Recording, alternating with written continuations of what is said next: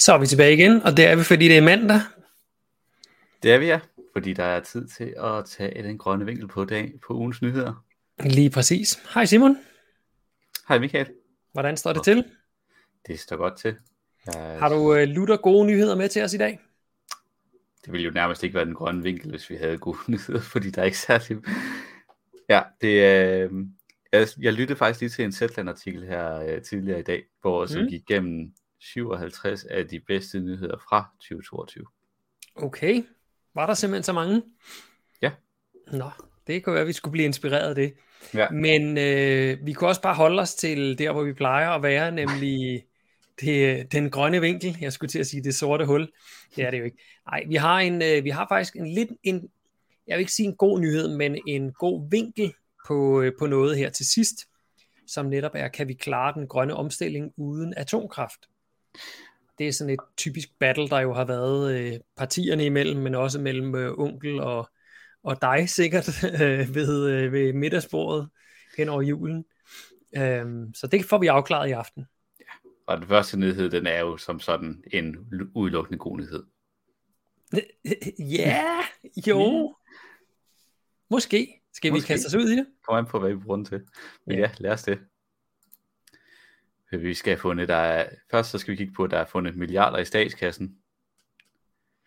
Og så skal vi se på noget Power to X. Ja. Ja. Noget med kollektiv transport, siger du? Ja, hvordan får vi folk til at bruge det? Ja.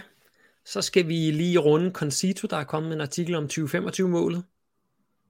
Og så er der kommet øh, stort nyt omkring skandale om, at vi leder olie, eller opblandet olie ud fra spildevandsanlæg. Ja, og den, har, den er kommet ind i stedet for ulvene, hvis I har set på, øh, på den lille trailer, der er kørt. Ja. Og den sidste, det er så, kan vi den grønne omstilling uden atomkraft? Og hvor den Breum, han spørger, skal Danmark have atomvåben? Og det har ikke rigtig noget med emnet i dag, men, øh, men ja, hvorfor ikke? Der er, jo, øh, der er jo verdenskrig lige om et øjeblik, så hvorfor skal vi ikke have nogen atomvåben? Nej, ja. det var sagt i år. øh, det håber jeg ikke, vi skal. Nej. Hej Jesper, hej Michael og hej Vorten, og hvem der nu ellers kigger med.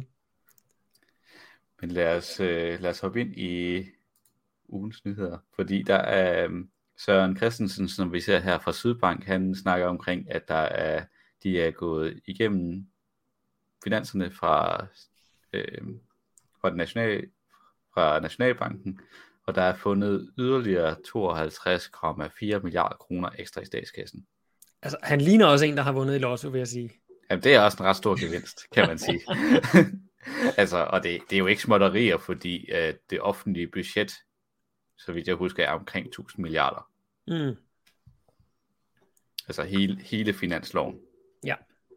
Øhm, så det er jo ikke små ting. Og grunden til, at jeg tænkte, at den her, det var lidt sjovt at tage med, fordi det er lidt, det er værd at sætte i relief til, at vi er bagud med den grønne omstilling, kontra hvad den grønne omstilling koster at investere i.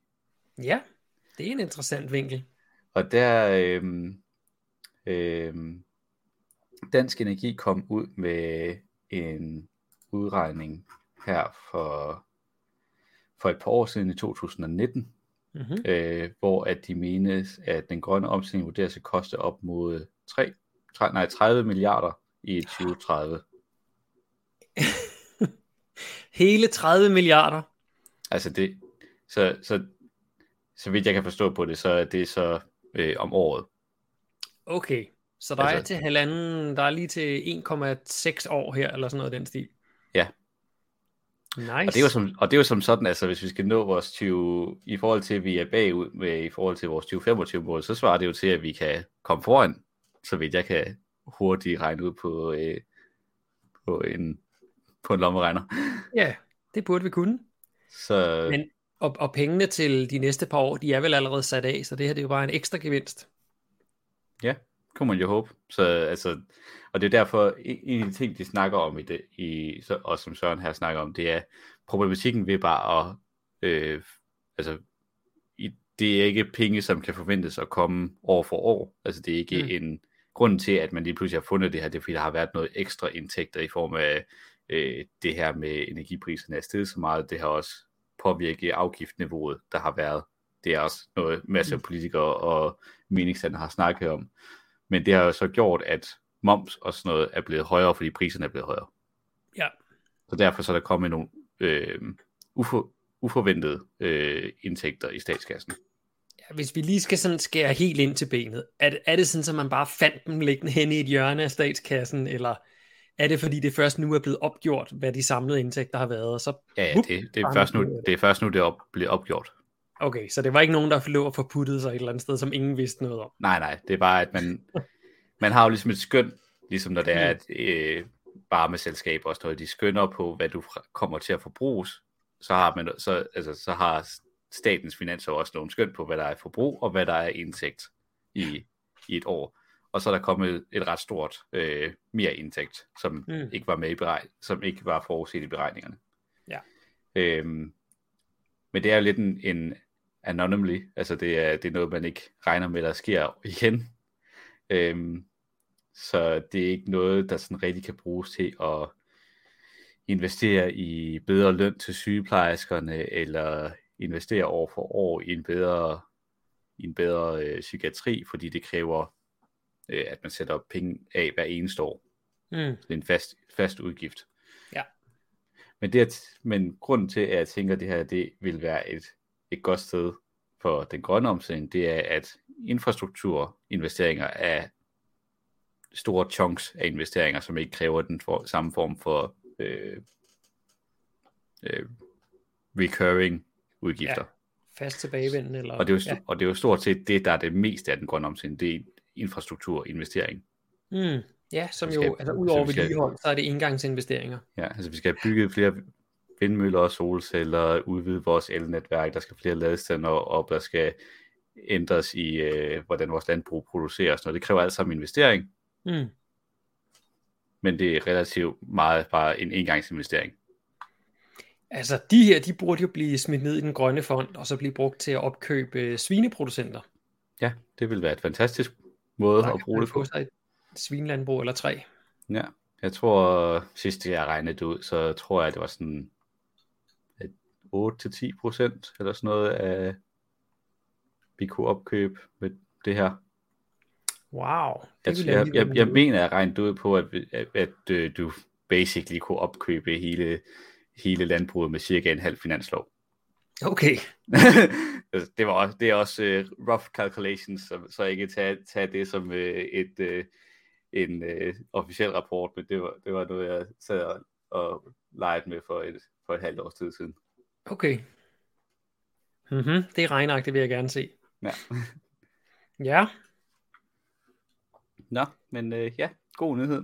Så yeah. handler det bare om, at de her penge de bliver brugt på, på, på noget godt, og det vil vi jo så mene skulle bruges i den grønne omstillings. Jeg Favør. kan vide, hvad man så rent faktisk bruger de her penge til. Altså sætter man dem bare ind på en konto et eller andet sted til en regnværsdag, eller bruger man dem så til at betale af på noget statsgæld for eksempel? Det, er der ikke, øh, det har jeg ikke set nogen hmm. snakke om. Det må vi finde ud af til næste gang så.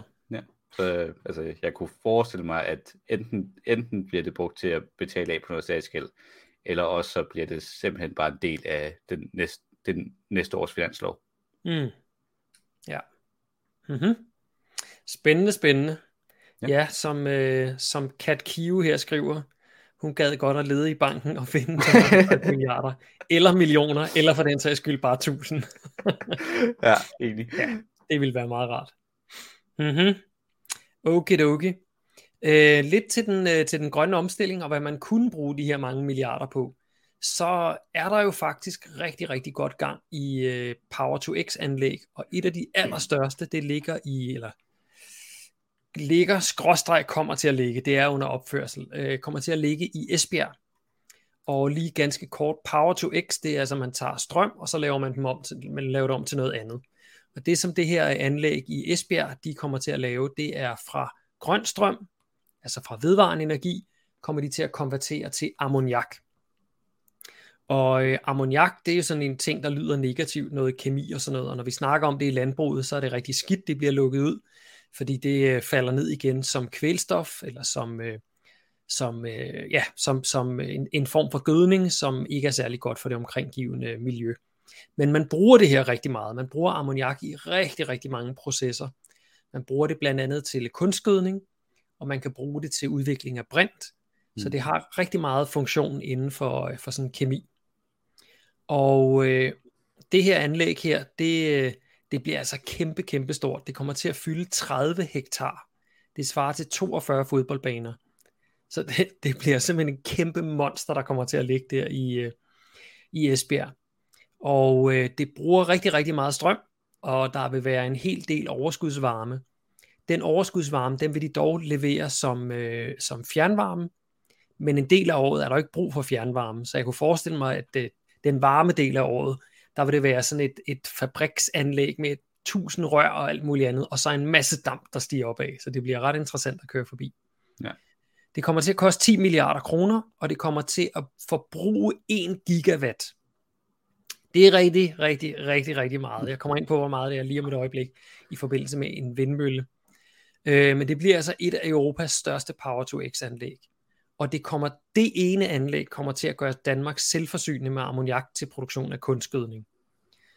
Øh, og i dag der bliver meget kunstgødning, det bliver produceret i forbindelse med olieudvinding. Så det er altså, det vil være rigtig, rigtig godt, hvis det her det kan blive, øh, hvis det kan, eller når det bliver, øh, bliver færdigt. Og øh, CO2-reduktionen, som man så sparer ved selv at producere det med vedvarende strøm, det svarer altså til at pille 750.000 biler væk fra vejene. Så det er en rigtig, rigtig god nyhed, det her. Mm. Øhm, det, der er interessant ved den nyhed her, det er, at det bliver tilsluttet øh, vores, øh, vores almindelige øh, energinet, altså vores øh, strømnet. Okay. Og det skal det jo selvfølgelig, fordi ellers så kan det ikke modtage al den grønne strøm. Der, hvor den sådan bliver en lille smule ulden for mig, det er, du kan jo rent faktisk ikke se på den, lige den strøm, du får ud af kontakten, om den kommer fra en vindmølle, eller den kommer fra et kulkraftværk, eller hvad den nu kommer fra. Så lige præcis det der, det ved jeg ikke helt, hvordan de vil styre. Men det, der er interessant med nyheden, det er, at øh, selvfølgelig den, den kan modtage el, men den kan også agere buffer eller lager, så den kan levere eller frigive overskydende strømkapacitet tilbage til nettet, når der er mangel på strøm fra vedvarende energikilder. Og det synes jeg er ret interessant, fordi hvordan gør den det, når, når, når, øh, når meningen med den her fabrik, som det jo dybest set er, det er at modtage strøm og producere ammoniak. Hvordan lukker man så noget strøm tilbage igen? Det, det, jeg kan ikke helt læse, hvordan det er, man gør, men, men jeg synes, det er rigtig, rigtig spændende, fordi øh, ja, de har selvfølgelig en eller anden løsning, ellers ville de ikke skrive om det. Øh, men det, der er interessant her, det er altså, hvis solen øh, lige pludselig skinner, så har vi meget strøm, og hvis vinden blæser, har vi pludselig meget strøm, men når det så ikke blæser, eller solen skinner, så har vi lige pludselig lidt strøm. Så de her bufferanlæg, som kan udjævne de peaks, der måtte komme, det er jo meget, meget interessant. Og slutter sig faktisk sammen med den nyhed, vi slutter af med, om atomkraft kan, eller om vi kan, om vi kan den grønne omstilling uden atomkraft. Men jeg har egentlig den her med her, fordi det er som sådan en, øh, det er som sådan en god nyhed faktisk. Ja.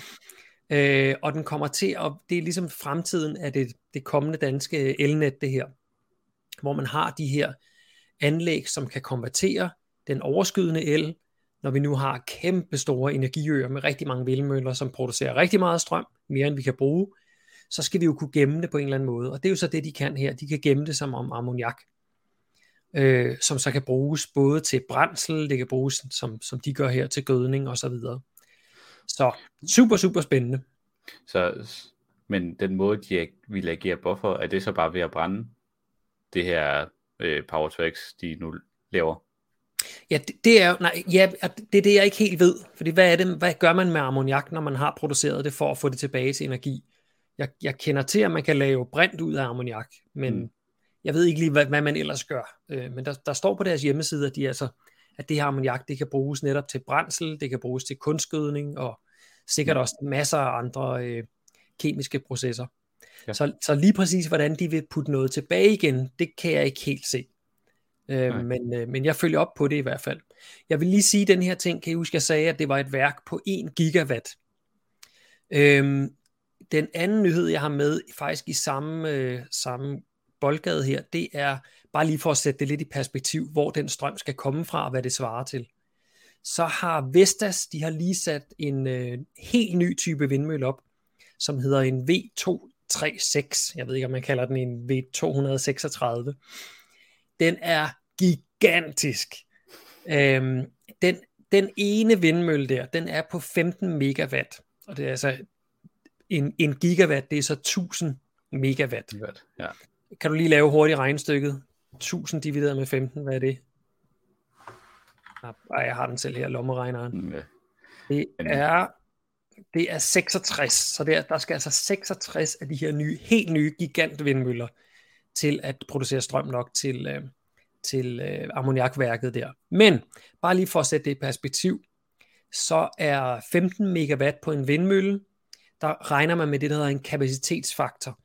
Og en kapacitetsfaktor, det er, hvor, hvor tit, eller hvor høj produktivitet der er. Hvis man tager, øh, nu blæser det, nu blæser det ikke, nu blæser det, nu blæser det ikke. Hvad svarer det til i procent? I virkeligheden gennemsnittet, ja. ja. Det er 60 procent. Øhm, og med en, med en kapacitetsfaktor på 60 procent af de 15 megawatt, så svarer det til, at øh, den her ene vindmølle leverer strøm nok til 17.520 parcelhuse. Vi tager den lige igen. En vindmølle leverer strøm nok til 17.520 parcelhuse. Og meget apropos, så svarer det faktisk til, hvor mange parcelhuse der er i Esbjerg. Så den ene mm. vindmølle kan altså holde hele øh, Esbjerg kørende. Nu er det en øh, testmølle, så det er, det, det er den, de har kun produceret en af de her møller indtil videre, som så skal køre der på deres øh, forsøgsanlæg i, åh, kan du huske, hvad det hedder? Det hedder ikke Rebild Bakker, men det hedder noget i den stil. Øhm... Det er ikke den del af Jylland, jeg kommer fra. Nej, okay. øh, Østerild hedder det. Ja. Ja, det, det burde jeg kunne huske, men den, jeg skulle lige ind og læse det en gang til. Så de har altså et testanlæg i Østerild, og der står den her vindmølle nu og producerer rigtig, rigtig meget. Så det var for at sætte i, i perspektiv, hvor meget strøm både man putter ind i det her øh, ammoniakværk, men også øh, altså når vi nu får øh, energiøer med hundredvis af sådan nogle vindmøller her, hvor meget strøm det i virkeligheden er, det drejer sig om, og, og, og hvordan den, øh, hele den grønne omstilling så vil kunne lykkes i virkeligheden. Ja, det er nogle stikkontakter, du ikke skal sætte fingrene i. Der, man skal ikke sætte øh, stikkontakterne i der. Michael Winter har lige øh, ganske kort her, hvordan øh, det første trin i ammoniakproduktionen, det er, at man laver brint, og planen er, at de kan brænde brinten af igen i brændselceller og lave strøm, som kan leveres tilbage. Så der fik vi afklaret det her med, at ja, ammoniak kan bruges til at lave brint, men man laver åbenbart også brint, inden man laver ammoniak. Og den kan man selvfølgelig så øh, brænde af igen og lave strøm. Så det, okay. er, det er måden, de vil agere buffer. Og det er jo smart. Det er, ja. det er jo det, vi har brug for, for at udjævne de der øh, spikes, som er i, i den grønne omstillingsstrøm. Ja, det er jo essentielt bare en form for batteri. Ja, lige præcis. Et Med, ja. kompliceret batteri. Ja. Men... Og så har der været rigtig mange kommentarer på offentlig transport, mens vi har snakket. Så det er åbenbart noget, folk gerne vil høre om. Ja. Kan du, ikke, her, det... kan du ikke løse vores problem her, Simon? Øh, jeg kan i hvert fald løse noget af, noget af problematikken. Mm-hmm. Øhm, fordi at øh, Tyskland, som jeg også brugte, mens jeg var på, øh, på en kort visit i Berlin, da på vej til Warszawa her i sommer, mm-hmm. der, kørte, der havde Tyskland stadig kørende det her med, at øh, for tror du, 8 euro kunne du for et helt måned tage, hvad, tage alt det offentlige transport, ud over de der store lyntog og øh, gennemskærende tog. Så alt, alt mm. regionalt og lokalt trans, offentlig transport, det kunne du bare køre med for 8 euro.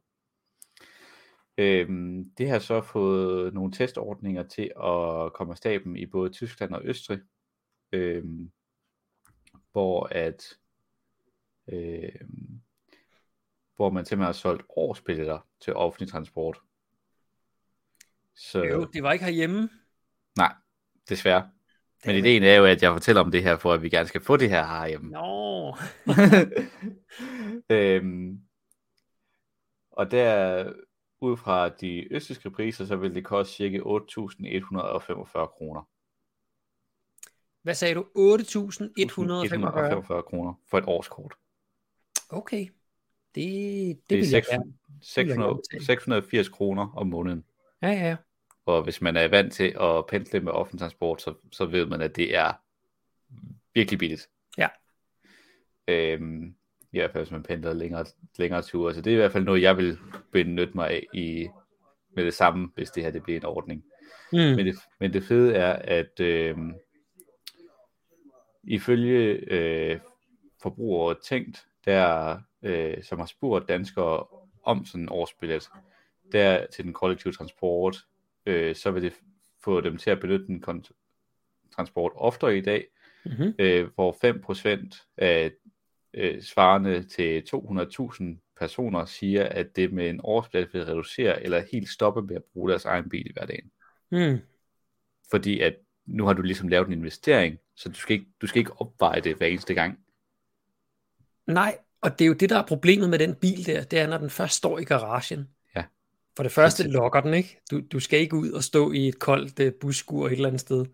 Ja. Men, men du har også puttet penge i den, så det er jo ja. nærmest, det er jo, det er jo dumt at tage det offentlige næsten, når og, du har investeret og det er sådan, i bilen. Prisen på vægtafgift, prisen på forsikringer og sådan noget, det er jo faste udgifter, uanset mm. om du kører ind eller ej. Så ja. på en eller anden måde, så det bliver meget hurtigt, når, du, når bilen står der, så bliver det meget hurtigt til, hvis jeg ikke kører i den, så har mm. jeg tabt penge på den. Ja. Mm-hmm. Øhm, så, så det, altså, det, ja, det øh, vil være, i stedet for at snakke om gratis offentlig transport, så ja. vil det her være en god øh, mellemvej, mellemvej. Ja, for søren da. Og hvilke lande sagde du, det er bare blevet, øh, eller de kører test? Tyskland og Østrig. Hele Tyskland og Østrig? I hvert fald i, skal jeg se her, det kan godt være, at jeg Øh, ideen om årsbillet til den kollektive transport kommer fra blandt andet Tyskland og Østrig.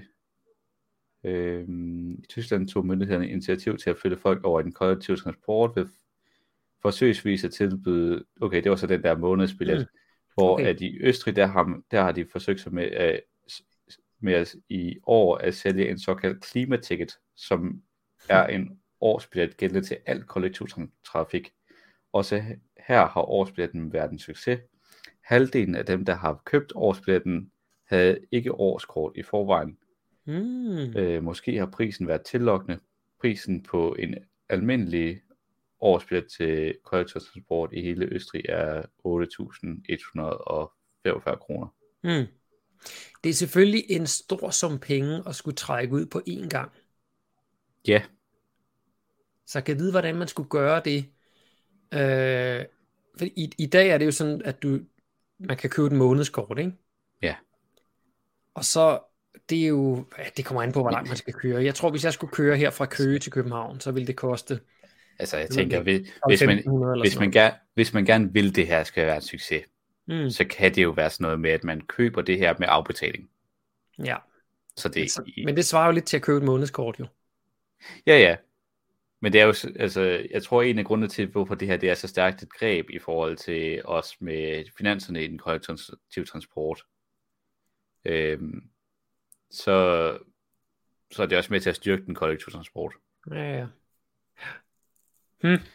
Så altså, ja, jeg, jeg ved ikke, om det vil være smartere med et månedskort, men i hvert fald så jeg tror, Ej, en af grunde, jeg tror, jeg, jeg, det, det, det gode ved, at det er et årskort, ja. man binder sig til, det er, at så har du ligesom lagt den investering, og så den der bil der, den kan du godt pakke væk.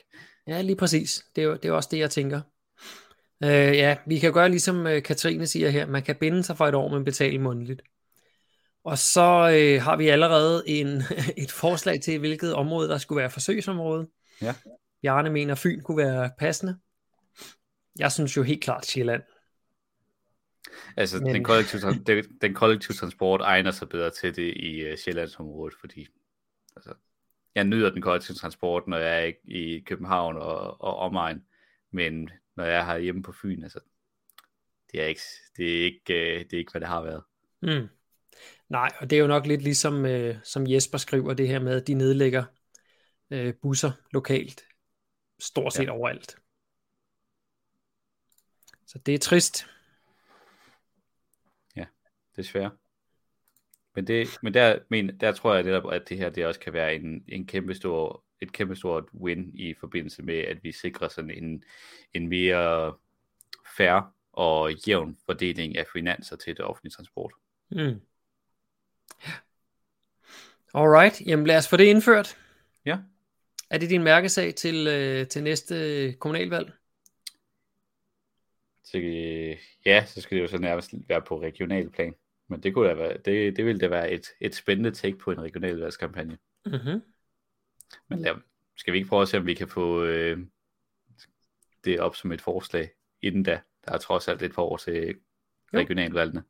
Det, det, det tror jeg faktisk var noget, man kunne komme igennem med det her. Ja. Og det er jo Christina Olomiko, der er vores transportordfører. Mm-hmm. Så det kan være, at vi skal presse, presse den, prøve at se, om vi kan presse den igennem der. Ja. Alright. Jamen, øh, så er der en lille dårlig nyhed. Jo, Og det er det. Concito, de har været ved lommeregneren, og de advarer altså om, at øh, der er sket ting og sager, som gør det sværere at nå 2025-målet end hidtil. Og det de siger, det er, at mankoen bør øges med 700.000 ton CO2. Mankoen, det er restancen, eller det der mangler. Øh, så de mener altså, at regnestykket, det er forkert. Og deres regnestykke, det ser sådan groft set sådan her ud. Øhm, der er nemlig sket det, og som vi også har snakket om flere gange her, at det, der hedder Carbon Capture and Storage, det går lidt langsommere, end man regnede med. Øh, så det, det kommer altså ikke rigtig, øh, det kommer ikke sådan lige i gang, som man troede tilbage i, i de rigtig glade Dan Jørgensen dage med, øh, med COP i København og alle de der ting. Øh, det, det skal nok komme, men det går i hvert fald bare langsomt.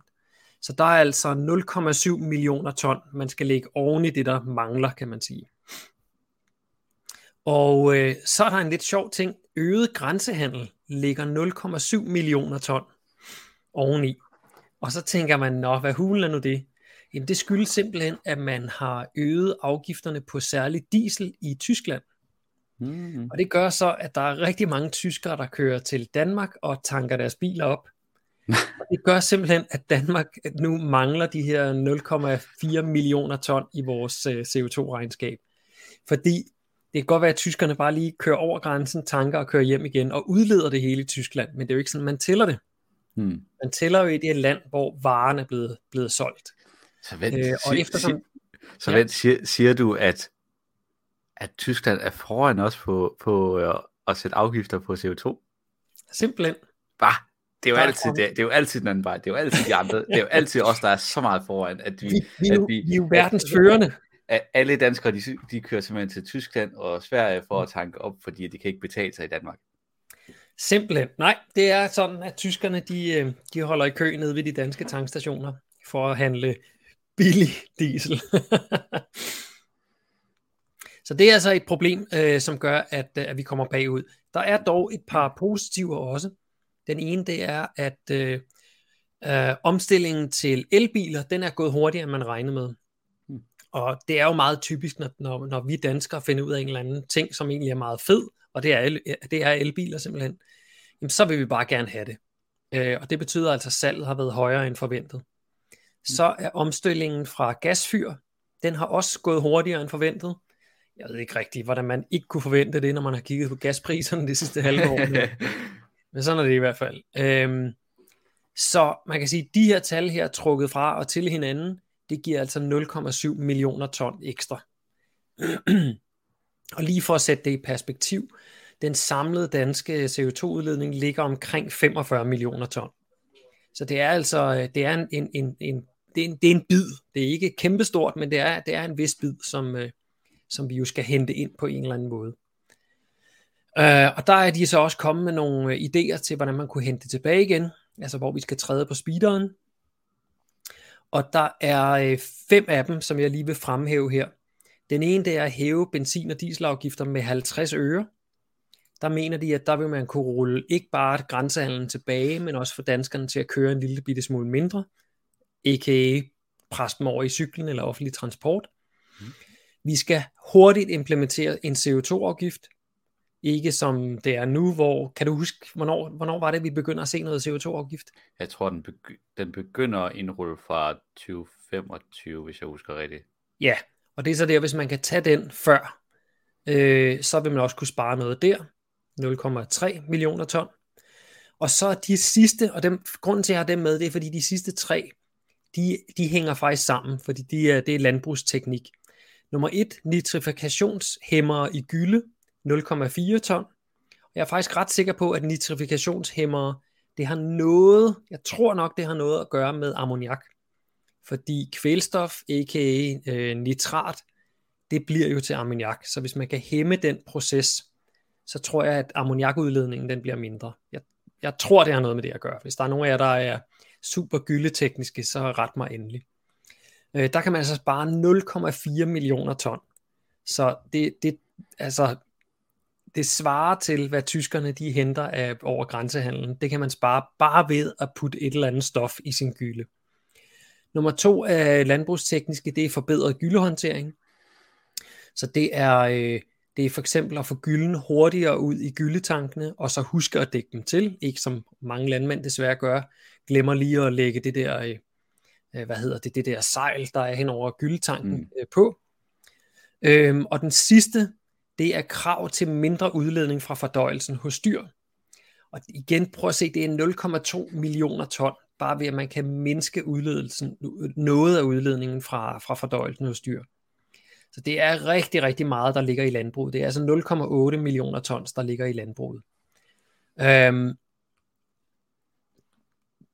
det man også kunne gøre med landbruget, hvis man i stedet for de her meget sådan lavpraktisk tekniske ting, hvis man lige tager den et, et hak højere op i helikopterperspektiv, så kan man sige, der er noget med gylde, der er noget med gylde, og så er der noget med dyrs øh, fordøjelse. Alle de her ting, det har noget med, med den animalske produktion at gøre. Mm. Så det, det viser noget om, at, at tallene i den animalske produktion er så kæmpe store. Så hvis det, vi i virkeligheden gjorde noget ved den, i stedet for sådan at, at gå ind og, og adfærdsændre en lille bitte smule, eller man kan sige. Øh, det her, altså de her ting, som de foreslår her, det er jo sådan at skrue på nogle marginaler. Ja, lige præcis. Det er noget finjustering, ikke? Ja. Den helt store justering, den kunne altså komme, hvis vi sagde, ikke bare mindre udledning fra fordøjelsen fra dyr, men færre dyr. Der så kunne man rykke meget. ja.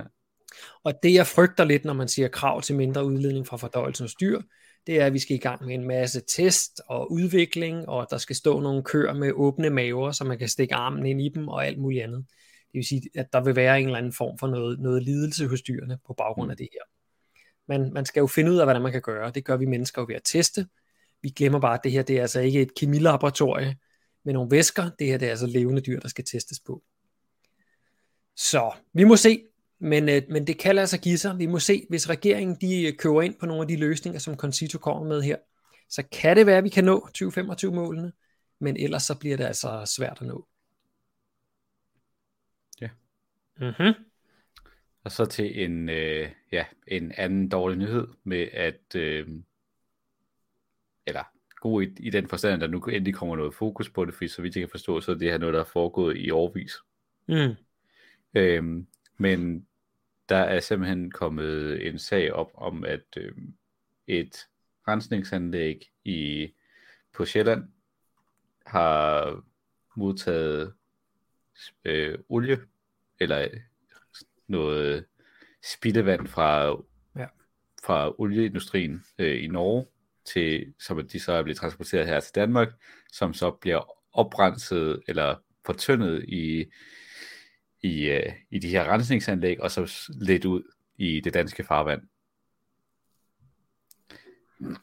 Og det, øh, det er der så kommet, det er der nu blevet rejst en sag om, fordi at, øh, at Miljøstyrelsen mener, at det her det er jo ulovligt. Øh, eller der er i hvert fald blevet flere gange påvejet, at hvis det er, at kommunerne, som ligesom står for det her rensningsanlæg, at hvis de bevilger, at det her det skal fortsætte, så går, er de på muligvis på kant med loven. Hmm.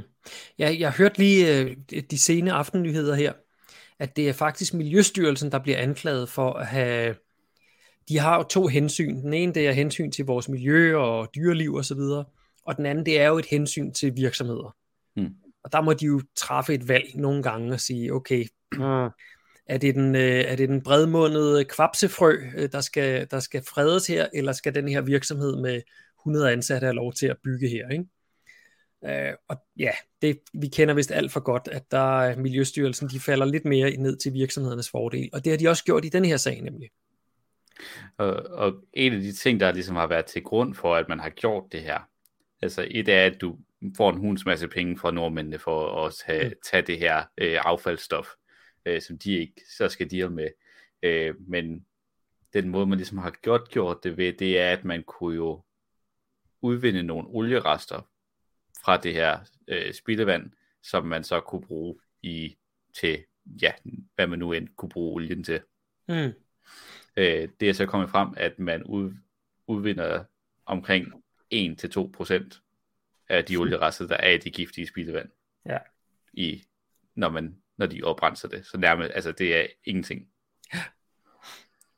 Og så har jeg jo faktisk undersøgt den her sag lidt, fordi der var en, øh, en fridykker, som tog fat i mig her i løbet af sommeren, efter Torsten og jeg, vi havde været ude i, i Øresund og, øh, og filme noget af det her øh, dumping og, øh, og sandsugning, der er derude. Og så sagde han, I skal altså også kigge på det her. Og det har jeg faktisk gjort lige siden, men ikke fået, altså ikke fået sådan gjort noget ud af det. Øhm, det de jo gør er GS Nordic med, med det resterende spildevand, når de så har udvundet en lille bitte smule af det, det er, at der, grænseværdierne er stadig for høje, til man kan lukke det ud nogle steder, og de, de gør ikke andet ved det. Øh, det er ikke sådan, så der, at man bare kan putte en eller anden proces på, og så bliver det til rent vand. Så det de jo gør med det spildevand her, det er, at de fortynder det med helt almindelig hanevand, altså drikkevand, indtil at grænseværdierne er lave nok til, at man kan udlede det som værende ikke farligt spildevand længere. Hmm. Og det, og altså, i det er jo smart nok, øhm, men mm. altså, du udleder jo stadig den samme mængde øhm, ja, gift, giftstoffer, men man kan så sige, at det så ikke er, i det mindste ikke længere er den her ekstreme punktkilde, du det ellers ville have været, men en helt, helt anden effekt, som vi snakkede om her før, før show, det er så, mm. at hvor kommer alt det vand, du skal bruge til at op, opblande det fra? Ja, man kan sige, at den ene ting, det er, hvis jeg vil hælde en liter diesel ned i åen, mm. hvis jeg så fortyndede den liter diesel med 1000 liter vand, så har jeg stadigvæk hældt en liter diesel ned i åen. Ja. Og det, det er jo det, RGS Nordic faktisk gør. De tager alt det her spildevand, så fortynder de det bare, men hælder stadig det hele ud i, øh, i det, der hedder Akkersø Sund. Og ham fridykkeren, han siger, at han har været derude at dykke i løbet af de sidste øh, 10 år, og det er gået fra at være et sundt område med masser af fisk. Øh, han er sådan en, der, der har punfisker, mens han fridykker. Øh, og planter og alt muligt andet, til nu at være helt stendødt. Der er intet derude tilbage. Der er bare sådan noget øh, dønsnask på, på bunden, og det er så det. Det er den ene ting, hvad der foregår ude i havet. Men den anden ting, det er, at jeg snakkede med nogle lokale fra Ringsted øh, i forbindelse med valgkampen. Og øh, der var en, der, havde, der sagde til mig, at hele øh, Skelskør og, og flere kommuner udenom, der bliver faktisk indvundet så meget vand til at fortynde det her spildevand med, at grundvandsspejlet i de omkringliggende kommuner er faldet så meget, så det, så det faktisk truer deres, øh, deres drikkevand i, i flere kommuner. Det, altså det, det lyder helt sindssygt, det her. Og i, og i en situation, hvor hvis man så med her for noget tid siden, da vi igennem gik igennem øh, rapporten Sådan ligger landet, hvor vi blandt andet snakkede om situationen med spildevand, eller nej, øh, med pesticidrester i, i øh, vores grundvand, så er en af måderne, man sådan, sørger for, at vi stadig har en, en, en fungerende vandforsyning for vores grundvand, det er, mm. at man tager fra steder, hvor der ikke er øh, særlig mange pesticidrester og blender det op, så, så vi holder os under grænseværdierne, når vi, når vi hælder det ud af hanen. øhm, så, og der, der, kom det, der bliver også påpeget, at vi altså er ved at nå til et bristepunkt i, hvor, hvor meget mere vi kan gøre det her, fordi at der mm. ganske enkelt ikke er mere grundvand at tage hvis, vores, hvis de underjordiske reservoirer skal, skal nå at følge med. Så at bruge så meget vand på sådan noget her er altså samfundsmæssigt altså er det er komplet asocialt og samfundsødelæggende. Ja, det er, jo, altså, det er jo en skandale det her, at ja. de har kunnet i så mange år køre under radaren og hælde alt det, det gift ud i, i vores hav. Det er jo en skandale. Og når man så også netop finder ud af, at det har, det har konsekvenser også inde på land, så, øh, så virker det jo fuldstændig gak. Det er, en, det er en meget, meget trist historie, og jeg tror, vi kommer til at skulle følge den tæt i øh, de kommende uger. Øh, der kommer nok til at komme øh, rigtig mange afsløringer undervejs i, øh, ja, potentielt øh, korruption og andet, men, men ellers bare øh, øh talentløse embedsfolk i Miljøstyrelsen. Ja. Og den, for, den første miljøgodkendelse til det her, den landede i 2008. Ja. Så, så det, er, det er 14 år, de har kørt løs og hældt ja. gift ud i, i øh, hvad hedder det dernede? Det hedder ikke det sydfønske øhav. Det hedder... Mm. Ja, det er, en, det er jo en, en, en lille udstikker af Storebælt. Jeg ved ikke, hvad man A- kalder området Agers, dernede. Agersø Sund, tror jeg. Ja, jeg tænker, om det har sådan en navn, hele det område dernede. Ja, det, det er jo sådan noget, det er jo noget, det er noget vest, vest Sydsjælland derovre af. Til jer, der kan nogenlunde visualisere et kort ind i hovedet. Ja. Så endnu et sted, som er dødt, ikke på grund af ildsvind, men bare på grund af giftstoffer fra den norske olieindustri, som en virksomhed så tjener en masse penge på. Det er rimelig klamt. Ja, det, øh, lad os håbe, at der øh, relativt hurtigt bliver sat en stop for det her, for det her det er jo bare noget, du bare kan stoppe med. Ja, det håber jeg. Jeg, jeg, har, hør, jeg har hørt et sted fra, at øh, det her det er den eneste måde, de har formået at drive overskud på, øh, på den altså virksomhed, øh, rensningsanlægget er. Så det, ja, så må man jo se, hvad man ellers kan gøre. Ja. Hm. Trist. Nå, hvis vi går lidt videre med øh, dagens gode nyhed. Den her, den er fra Zetland, den her artikel. Og spørgsmålet er, kan vi få, ren, kan vi få nok ren energi, når der hverken er sol eller blæst? Og så er svaret det ja, bare ja. Og nej, det kræver ikke et atomkraftværk. Artiklen her, den indleder med en sjov lille debat, som jeg øh, jokede med i starten, mellem øh, onkel ved, øh, ved familiebordet, som sidder og siger, at vi skal have atomkraft, og atomkraft er bare løsningen på det hele, og I, det kommer aldrig til at lykkes med den grønne omstilling uden atomkraft. Øhm, det kan man, man kan altså godt komme i mål, og artiklen her, den opriser syv forskellige punkter, som, øh, som til sammen kan få den grønne omstilling til at lykkes. Og jeg synes faktisk, det var en rigtig fed artikel, den her, fordi, jeg tager den lige med her, øhm, fordi at jeg har selv godt sådan øh, haft det på radaren med, med flere af de her ting her, men sådan ligesom at få dem, få dem samlet i et samlet billede, det var, det var rigtig, rigtig rart. Så nu har jeg lige linket til Zetland-artiklen. Nå, det gjorde jeg også lige. Nå, okay. øhm, nummer et. Der skal bygges endnu flere vindmøller og solceller. Det, det lyder obvious, men hvis man forestiller sig sådan nogle kurver over, hvornår der bliver produceret grøn strøm, og hvornår der ikke gør, altså hvornår det er mørkt, og øh, vinden ikke blæser, jamen hvis vi kan løfte øh, den laveste del af, af, af de her kurver så højt op, så det stadig opfylder vores mål for, hvad vi bruger på de øh, tider af døgnet, ja, så er der jo strøm nok. Men det gør det jo ikke alene, fordi lad os nu sige, i hele Danmark står vinden stille, øh, og, øh, og det er om natten. Ja, så får vi et problem uanset hvad. Ikke? Men der kommer svaret her lidt senere. Men altså, grundlasten i vindmøller og solceller øh, skal bare være så høj, at den kan leve op til i hvert fald de fleste øh, af målene. Punkt nummer to, det er at trække nogle flere elledninger. Og så spørger du sikkert, Hvordan, øh, hvordan hulen øh, gør man det? Jo, det gør man simpelthen ved at, at, øh, at forbinde elnettet på tværs af landet. Øh, mm. Det er sådan, i dag mener jeg faktisk ikke, jeg er lidt i tvivl, om der er blevet lagt, men jeg, jeg, jeg mener ikke, at der er elledninger på tværs af Storebælt. Det kan godt være, at det var noget fra min ungdom, at det var et problem. Det kan godt være, at man har gjort det siden. Under alle omstændigheder. Øh, for eksempel i Danmark, der importerer vi allerede nu CO2-neutral vandkraft fra Norge, øh, når vores vindmøller ikke blæser. Og når vores vindmøller de så blæser rigtig meget mere, end vi kan bruge, så sender vi faktisk noget af strømmen tilbage til Norge, så de ikke skal bruge deres vandkraft, så de altså kan gemme på vandet oppe i bjergsøerne. Hmm. Og det gælder også bare på tværs af landet, altså hvis det blæser rigtig meget ude ved Vesterhavet, så kan der faktisk godt være vind, relativt vindstille i, på Sjælland. Og ja. på den måde kan man altså ved at udbygge elnettet øh, kraftigt, så kan man altså sende strømmen hen fra der, hvor der er overskudsstrøm, til der, hvor der mangler strøm. Og så kommer selvfølgelig den helt obvious spar på energien. Det siger sig selv, øh, det kræver mindre energi at opvarme et hus, der er godt isoleret, end et, som er pivutæt. Så hvis vi i det hele taget kan højne effektiviteten, når vi bruger strømmen, øh, og det vil altså selvfølgelig isolering af bygninger, øh, mere energirigtige apparater, eller for den sags skyld også bare måske lade være med at bruge noget strøm en gang imellem, så, øh, så kan vi altså godt komme, øh, komme videre. Og et eksempel her, øh, det er øh, elbiler. Ja. Altså øh, en elbil, den bruger simpelthen øh, energien bedre end, end, øh, end en dieselbil for eksempel. En, øh, en elbil, den bruger 80% af den energi, man fodrer ind i den til, til fremdrift.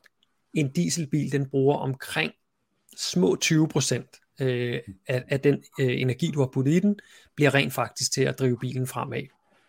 Øh, resten, det, det, det bliver simpelthen bare ikke udnyttet ordentligt i, øh, i brændselsbiler. Nummer 4, det er, at man skal lade energi, og det, det her det er virkelig sådan, det er jo no-brainer på en eller anden måde, men det er bare, vi har ikke, vi har ikke været vant til den verden. Ja. Man skal nemlig lade energiforbruget følge produktionen, i stedet for omvendt. Det vi gør i dag, det er, vi har jo det her fuldstændig frie øh, forbrugsmønster, og en ting er også øh, borgere, det er jo noget med, når vi står op, så vil vi gerne tænde lyset og koge en kan øh, kaffe, om, om aftenen vil vi gerne lave mad, og så vil vi gerne se fjernsyn, og så går vi i seng alle sammen på samme tid, og slukker for tv'et. Ikke?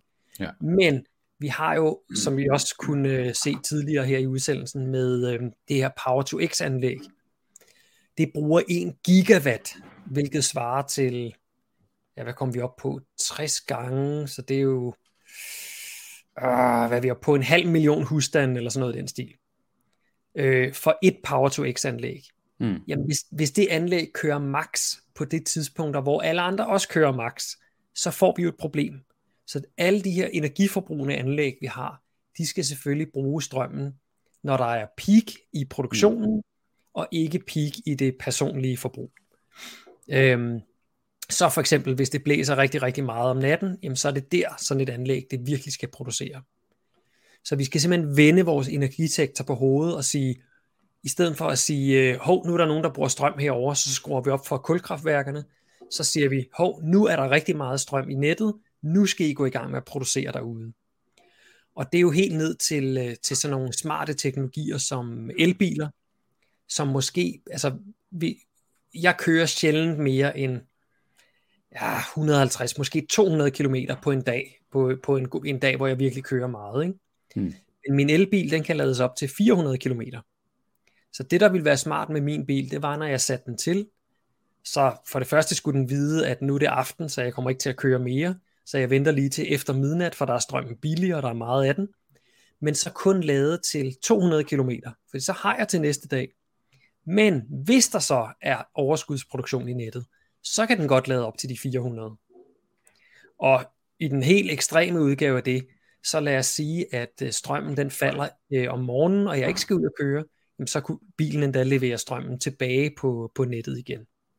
Og det er jo faktisk det, der er i punkt nummer 5, det er gem energien til senere.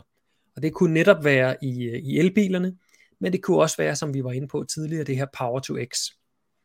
Øhm, Power to X, der tager man altså strøm, helst når det er billigt og nemt tilgængeligt. Så laver man den om til, det kunne være, øh, det kunne være brint med elektrolyse. Øh, mm. Der er også andre måder, man kan gemme det på. Øhm, og på den måde, så kan man altså gemme det til, øh, til senere, og så brænde af og få energien tilbage, når man så har brug for det. Der er også øh, energiteknologier, der er på vej, som er relativt billige, øh, så man rent faktisk bare vil kunne lære strømmen øh, øh, i batterier, så man ikke engang skal konvertere den, for der er selvfølgelig noget, noget tab hver gang. Ja, der er relativt mange forskellige nye oplæringsteknologier, der, mm. der, der er på, på vej til markedet i, i som, som ikke er lige så tætte som lithiumbatterier, men som er, ikke kræver særlig meget sådan, edel og sjældne materialer, men, som he, men fordi de bare skal være stationære et eller andet sted til at opbevare, så er relativt billige og ikke et problem, at de fylder lidt. Ja, og, og noget af løsningen kan faktisk også være, i stedet for at kunne lagre som strøm, som, som for det meste er relativt, bil, eller undskyld, relativt dyrt, hmm. så kan man også konvertere til varme. Mm. Og simpelthen varme en, en kæmpe stenbunke op, eller, eller noget andet, og ja. så tage den varme tilbage igen og få ud på, øh, på fjernvarmenettet. Så der er, der er mange forskellige måder, man kan gøre det på. Øhm, sjette og næst sidste, Øh, det er en variation af den femte, det her med at gemme til senere. Den hedder flyt energien rundt i samfundet. Og det man gør der, det er, at man laver det, der hedder sektorkobling.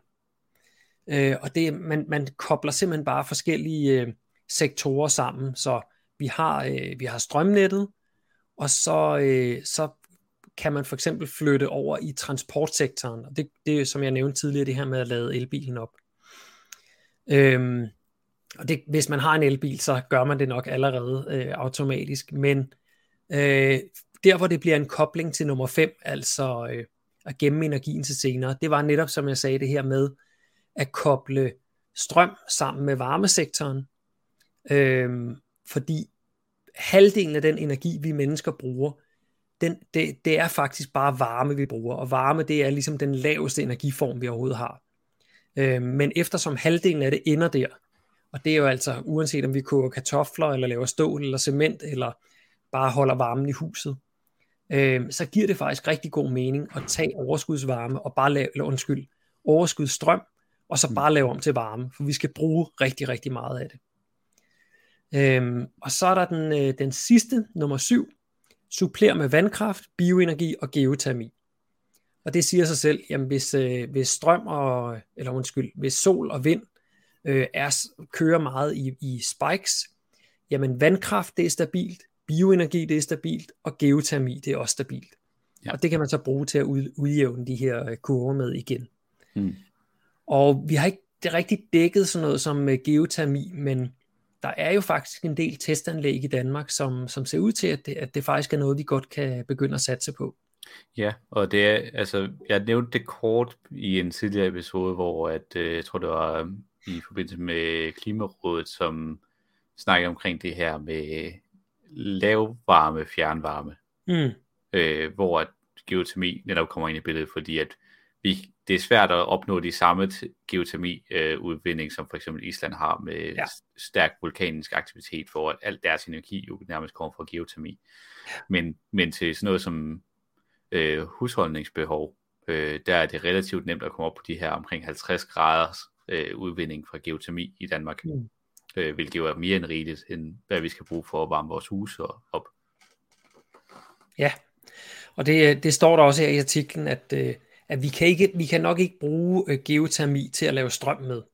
Det kan man jo, når man, øh, når man kommer ned og rammer noget. Ej, jeg tror ikke, de kommer helt ned og rammer lavaen, men de kommer ned, hvor der er mange hundrede grader varmt op på Island. Ja. Øh, og så får man altså så får man kogende skoldhed damp op, og det kan man selvfølgelig bruge til at drive en turbine. Mm. Det kan man ikke med, med 50 grader, der, det er simpelthen ikke nok. Så skal man til at køre det igennem nogle varmeveksler, og så bliver det alt, alt for dyrt. Men man kan sagtens hælde det direkte ud i øh, fjernvarmenettet. Ja. Så, og når man gør det, jamen, så kan man så spare den strøm, man ellers skulle bruge på varme, øh, så, man, øh, så man kan. Så, den, hvad den, med den? Ja, undskyld. En, en, en af de spændende ting, det er også den her med punkt 6, når der bliver sagt, flyt energien rundt i samfundet. Det er mm. jo mhm. også noget af det, vi snakker, der bliver snakket om meget sådan, øh, på europæisk plan, øh, og videre ud med hensyn til, øh, der, altså, der er jo nærmest aldrig et tidspunkt, hvor at, at, vinden, står, at vinden står stille øh, i hele Europa på en gang. Mm. Øhm, og andre lignende vedvarende energikilder. Ja. Så på den måde, så arbejder man jo også i, i høj hastighed på at få lagt de her højspændingskabler øh, mm. ud til at lave en, en måde, hvor vi også kan dække over hinanden i, på et bedre, bredere plan i Europa. Ja. Grunden til at tage den her artikel med, det er, fordi den, den giver nogle argumenter til, øh, til kritikerne mod den grønne omstilling. Fordi den allerstørste kritik, I kender den jo fra memes og alt muligt andet på, på nettet, jamen det er det her med, at det er fint, men når, når vinden ikke blæser, når solen ikke skinner, hvad så? Altså, hvordan vil du så koge dine kartofler, ikke? Mm. Og de her syv punkter her, de viser, at det kan altså sagtens lade sig gøre. Det er nogle, nogle teknologiske løsninger, og noget af det er også noget kulturelt og noget vane, der skal ændres. Men det kan sagtens lade sig gøre.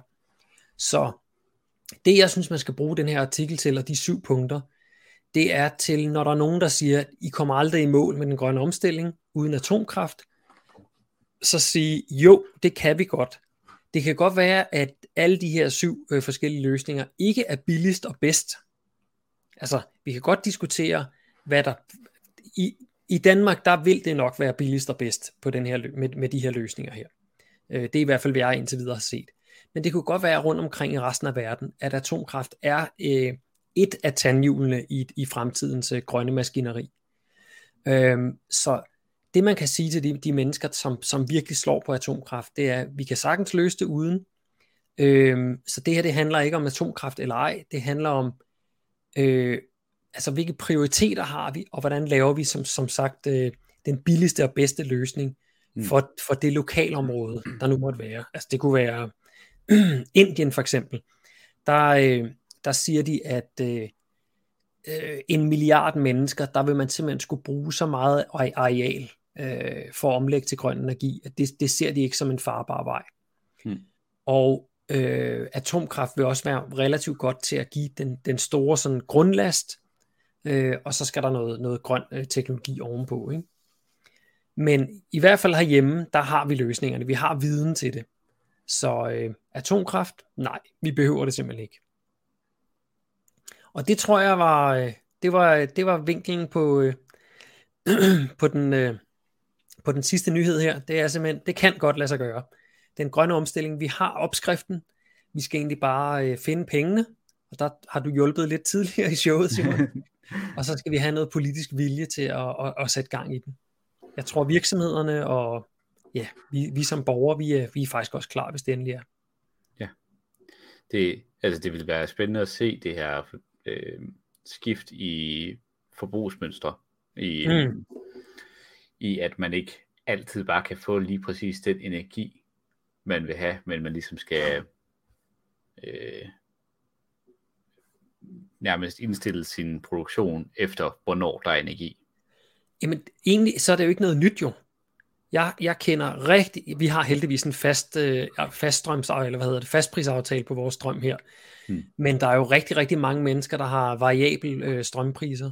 Ja. Og, og det er jo allerede sådan, så du går ind og kigger, skal jeg sætte min, øh, skal jeg sætte min vaskemaskine over nu? Den kan enten koste 2 kroner i strøm, eller den kan koste 20 kroner i strøm. Ja. Hvad, hvad vælger jeg, ikke?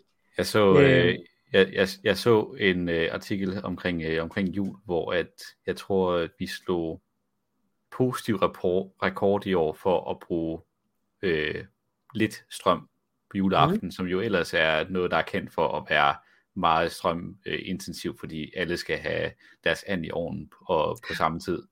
Men fordi at der var rigtig mange, der fandt ud af, når jeg kan spare, jeg kan ikke huske, hvor mange kroner det var, der sådan et mindre, et mindre beløb, men alligevel noget, der altså, betyder ret meget i forhold til øh, aftensmadens pris. Ja. Øh, hvis du satte øh, sat det her i ovnen dagen før, og så mm. opvarme det igen dagen efter, så var der en eller anden smart måde, du kunne opbevare det på, for at holde på kvaliteten. Mm-hmm.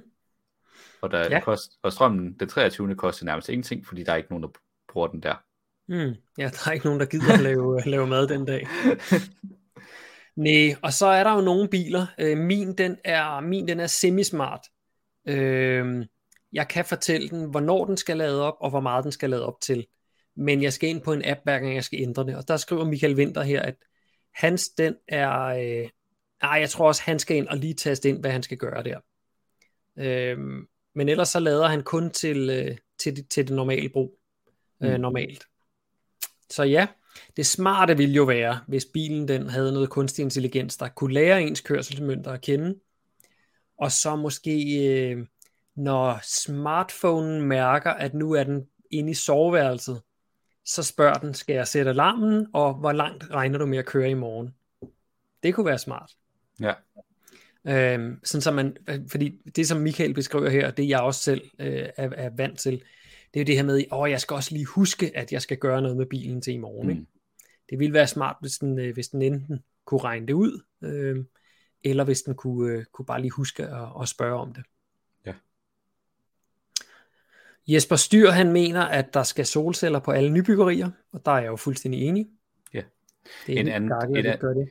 en anden ting, jeg, jeg ofte ligesom er kommet ud i, i den her diskussion, når det har været øh, atomkraft versus øh, alle andre former for grønne, grønne energiteknologier, mm. øh, det er også den her med sådan, øh, jeg har i hvert fald en, en ret stor præference i form af, at vi får en bedre energidistribu et mere distribueret system fordi ja. at jeg, øh, det giver en mere, mere form for, for sikkerhed med, at, altså hvis i forhold til det danske elforbrug, så skal vi jo ikke bruge særlig meget atomkraft for at dække det.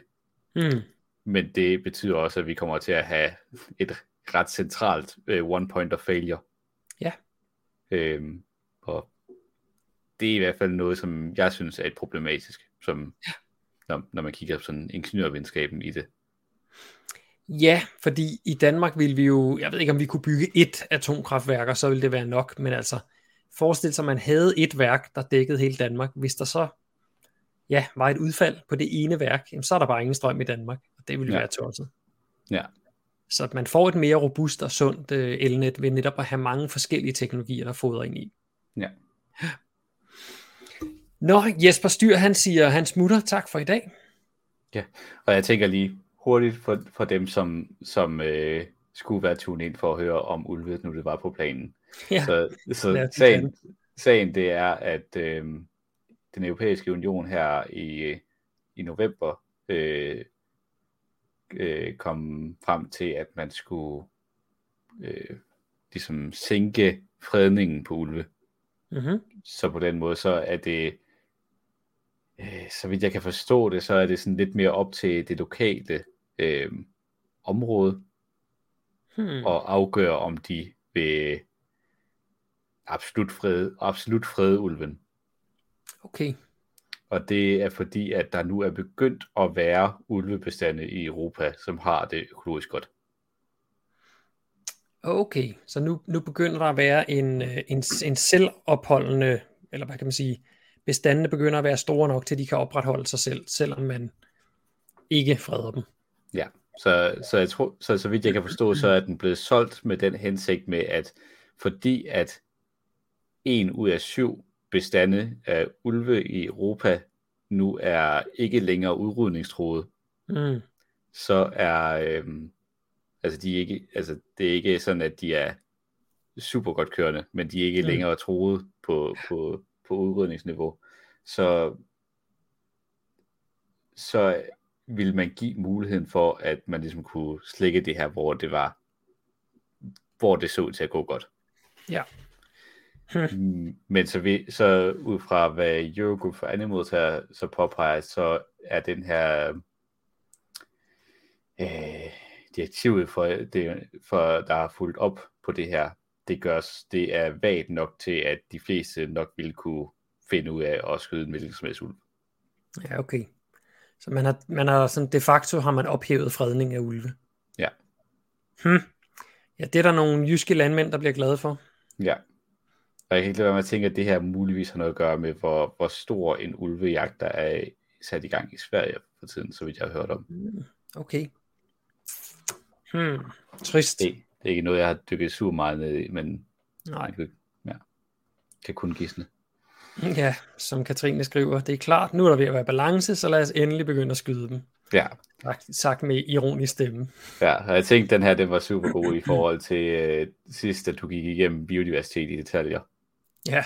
Hvor det er sådan, ulve, det var en af de, hvis folk, der så med sidst, uh, ligesom kan huske det her med, så tror jeg, det var sådan, ulve var i mm-hmm. 110% fremgang ja. på den her graf, hvor det var sådan, yes, fremgang, skyd det. ja, jeg skulle i gang med at skyde dem. Ja. Det er bare også mennesker i en øh, æggeskal, det der. Ja. Hvis der, hvis der er noget, der har meget af derude, så skal det plaffes. Åh oh, ja. Yeah. Nå. Jamen, det var den grønne vinkel for den her gang. Yes. Det var hyggeligt, Simon. Det var det. Ja, og, og tak vi... til jer, der kiggede med. Ja, og så ses vi i den næste uge til endnu et afsnit af den grønne vinkel. Det er nemlig det, vi gør. Kan I have det godt derude? Vi ses. Hej hej. Hej.